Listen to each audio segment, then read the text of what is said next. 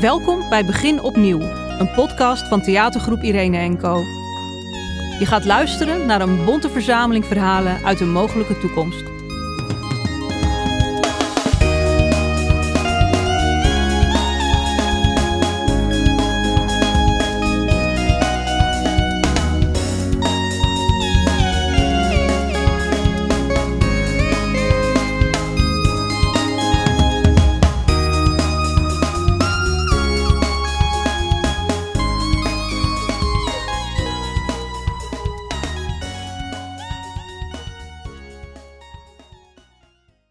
...19 mei 2174.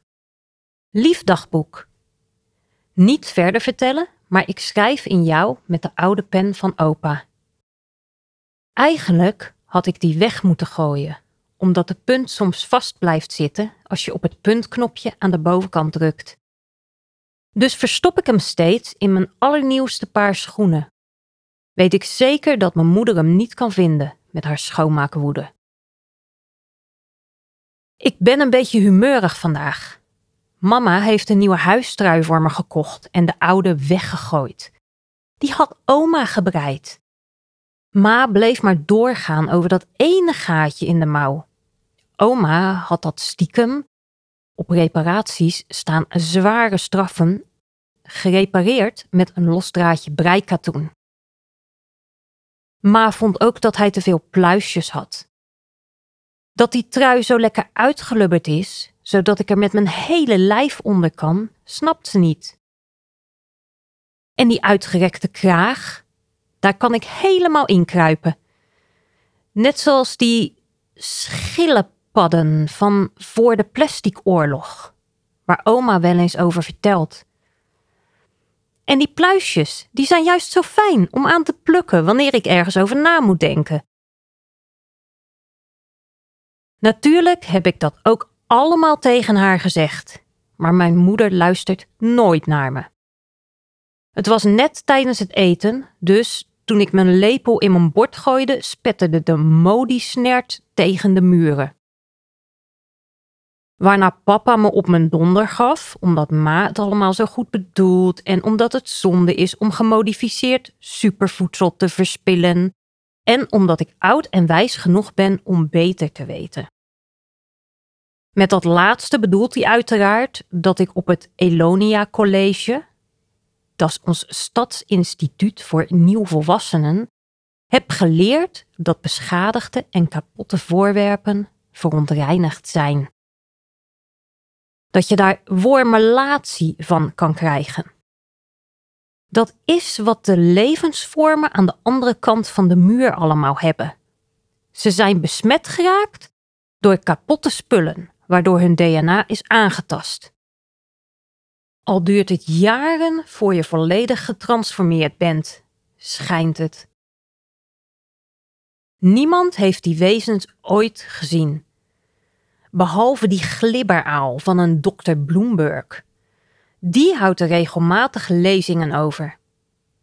Hij zegt dat wanneer je er per ongeluk door wordt gebeten, ze onder je huid kruipen en daar gangetjes graven. Je krijgt er vreselijke jeuk van. Verder heb ik niet geluisterd toen hij op ons college kwam spreken, want ik werd er onpasselijk van. Ik vind het een vreemd verhaal. Hoe kan er nou verontreiniging ontstaan als iets kapot gaat? Daar heb je toch bacteriën voor nodig? En hoe kan het dat dit alleen bij voorwerpen zo werkt? Toen ik vorig jaar keihard onderuit ging bij het cloudsurfen, schaafde ik mijn knie zo erg dat het bloedde. Dat ging na een paar dagen gewoon weer over en ik werd ook niet de stad uitgejaagd. Terwijl zo'n schaafwond toch ook een beschadiging is? Dus hoe komt het dan dat kapotte mensen niet verontreinigd zijn? 20 mei 2174. Lief dagboek. Wat een dag vandaag in het Musk-magazijn. Er kwam een vrouw bij een van de zelfscankassa's waarover ik toezicht hield. Ze zag er moe en gestrest uit. Een typische beta, of misschien zelfs een delta. Toen ze begon te scannen, kon ik op mijn centrale scherm zien dat ze inderdaad een randfiguur was. Hoe dichter bij de muur, hoe groter de kans op besmetting wanneer er iets met de muur gebeurt. Zelf wonen we gelukkig links gecentreerd in een wat betere buurt. Op zich niet vreemd wanneer je vader toezichthouder is op een Modifarm lab. Modi-voedsel krijg je tegen minimale prijzen en het salaris is hoog. Ruim 2100 bloks per maand. Desondanks is het niet genoeg wanneer je twee broertjes, een zusje en een oma hebt. Je hebt minstens 53.000 bloks nodig voor voldoende woonruimte. En om al maar stijgende energieprijzen te kunnen blijven betalen. Gelukkig verdien ik er zelf ook 1250 per maand. En mam verdient af en toe wat bij met opruimwerk. Dat betekent dat ze meehelpt in eindstations. Als er een bejaarde overleden is, om alle voorwerpen te onderzoeken en sorteren. Kapotte dingen worden in containers naar de vlakte gebracht. Alleen wat onbeschadigd en schoon is, blijft bewaard en kan opnieuw gebruikt worden. Helaas is het meeste verontreinigd omdat het al door de vorige eigenaar is gebruikt. Het risico op besmetting is dan te groot. Mam verdient per opruiming 1450 bloks, maar ze mag er maar één per maand doen. Na zo'n opruiming moet ze een week in solitude in het Musk Medisch Centrum. Wanneer ze na een week negatief test bij de Zoek Sand test, mag ze naar huis. Zodra ze klachten krijgt, groenige huidverkleuring, eeltachtige verdikking op de neus, kromme nagelgroei, moet ze zich melden. Gelukkig is het nog nooit zo ver gekomen. Het ergste was één keer vals alarm, toen ze ineens moest overgeven en er vaalgroen uitzag. Gelukkig bleek ze gewoon een onrijpe modimossel gegeten te hebben. Pap was woest omdat we allemaal een dag in solitude hadden gezeten en mam de rekening kreeg voor acht keer een spoedhoever naar het ziekenhuis plus acht keer verblijfskosten in de solitude vleugel. Maar goed, toen vanochtend de Delta randmevrouw haar inkopen begon te scannen bij kassa 5, zag ik dat ze twee pakjes modinatie op elkaar legde. Modinatie is een soort lichtblauwe groente van fijn gehakte blaadjes. Het smaakt op zichzelf nergens naar, maar het is enorm voedzaam. Het schijnt vroeger groen te zijn geweest, maar door de blauwalg in het water is het geëvolueerd tot blauw. Hoe dan ook, ik voelde me opstandig door het interview bij Breinloos de avond ervoor. Dr. Bloomberg interviewde de legendarische mevrouw Musk. Ik wilde het zien omdat ik benieuwd was hoe ze eruit zag. Helaas. Het enige dat we in beeld zagen waren haar afschuwelijke schoenen. En maar brallen over transparantie en dat ze zoveel deed voor onze samenleving. Ze was er heel transparant over dat ze niet transparant kon zijn. Ofwel, niemand weet hoe haar kop eruit ziet of wat ze zelf overhoudt aan haar bloksproductie. Ik liet mevrouw Delta dus haar twee pakjes modinatie scannen als één product. Het voelde op dat moment als een goede daad. Voor de vorm gooide ik nog maar wat modimelk in mijn woffie en keek de andere kant uit. Mocht je je afvragen wat woffie is, omdat er al weken geen modi-koffie meer te krijgen is, heeft het Musk-magazijn een alternatief ingeslagen. Goedkope troep uit modal. Smaakt vagelijk naar modi-thee. Helaas kwam op dat moment net mevrouw Ringlever langslopen, die wel naar het centrale scherm keek. In een fractie van een seconde had ze door wat er gebeurde. Ze ramde op de no-go-knop en alle deuren werden automatisch vergrendeld. Een sirene begon keihard te loeien en de klanten bij de scanners staken allemaal hun handen omhoog. Ook mevrouw Delta. maar mevrouw Ringlever had het kassanummer al ingetoetst. Twee botguards kwamen aangezoomd en voerden mevrouw Delta efficiënt en snel af. Ze probeerde tegen te stribbelen en ik geloof dat ze huilde. Het brak mijn hart, al weet ik niet waarom. Ik kende dat mens niet eens. Ergste was dat ik vervolgens een uitbrander kreeg van ringlever. Dat ik beter moest opletten, dat modievoedsel toch al zo kostbaar was, dat mevrouw Musk winst nodig had om de stad te onderhouden. Het enige dat ik kon denken was: als je modievoedsel oneindig kunt maken uit één klein stukje, dan is het toch niet kostbaar? Want dan kun je er toch voor altijd een onbeperkte voorraad van maken? Uiteraard heb ik niets gezegd. Als ik ontslagen word, kunnen we thuis niet meer rondkomen. Heb toch wraak genomen toen ik smiddags woffie voor ringlever haalde. Die heb ik geroerd met een gebroken roerstaafje. Eens kijken of haar DNA dat overleeft en of ze mogelijk nog walgelijker wordt. 21 mei 2174. Liefdagboek. Ik ben boos en verdrietig en woest en ik haat Ma. Echt, ik haat haar. Ze heeft Koempie weggegooid. Koempie kreeg ik van oma, twee maanden voor opa's dood. Ze is een gebreide lappenpop met een beetje eng, clownachtig gezichtje. Ze lijkt precies op de pop die Alsem Akumba gebruikt bij haar metamorfotosessies. Oma heeft haar exact zo nagemaakt. Opa heeft de ogen gekocht. Echte, degelijke ouderwetse knopen. Die moeten hem een fortuin hebben gekost. Hij zei dat ik dat verdiend had omdat ik met zulke geweldige kleuren op mijn eindkaart was overgegaan naar het vierde level op het college. Ik was meteen gek op mijn pop. En ik noemde haar dus Koempie naar Akumba.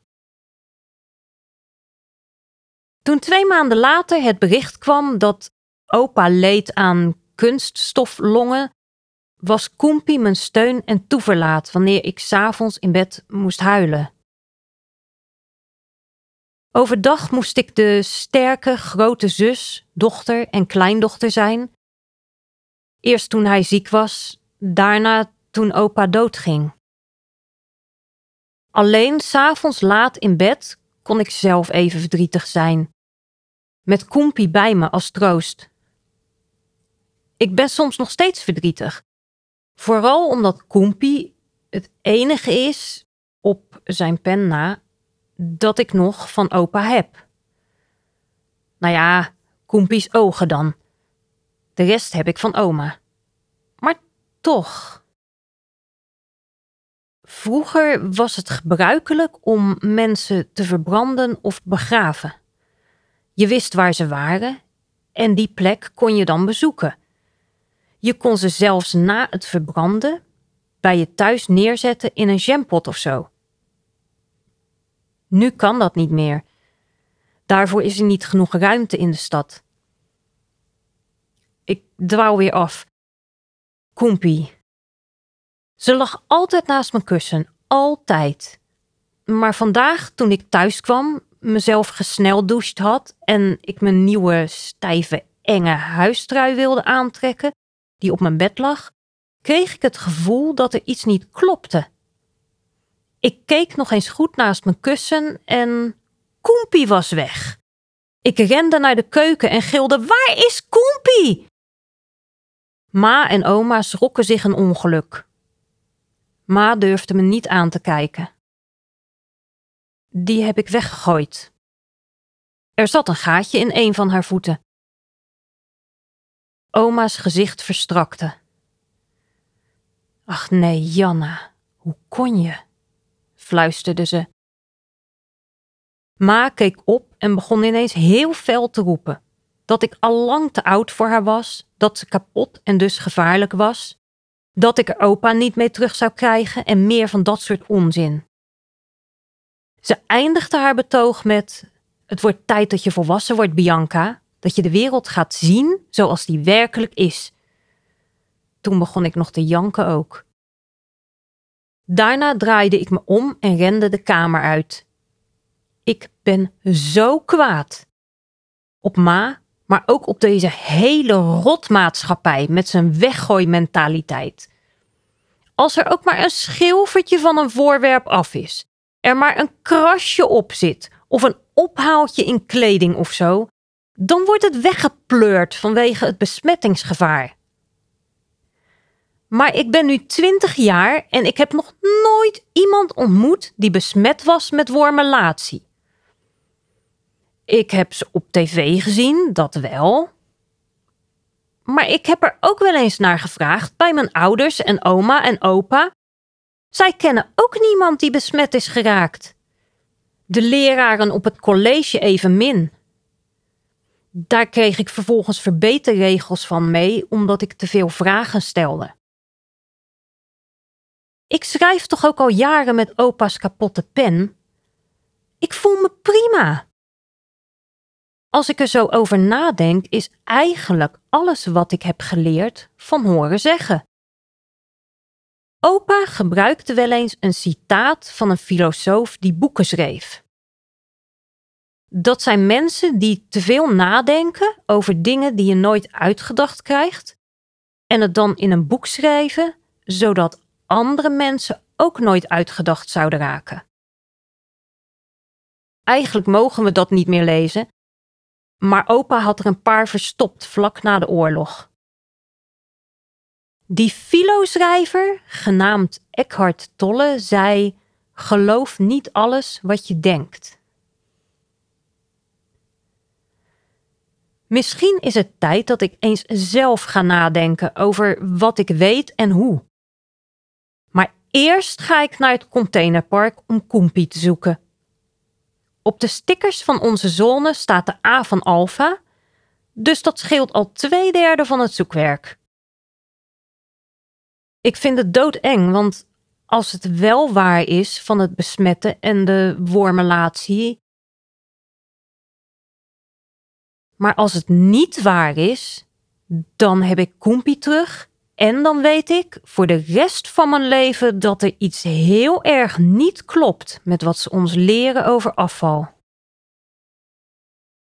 Goed, tijd om te gaan. Tot later. Misschien.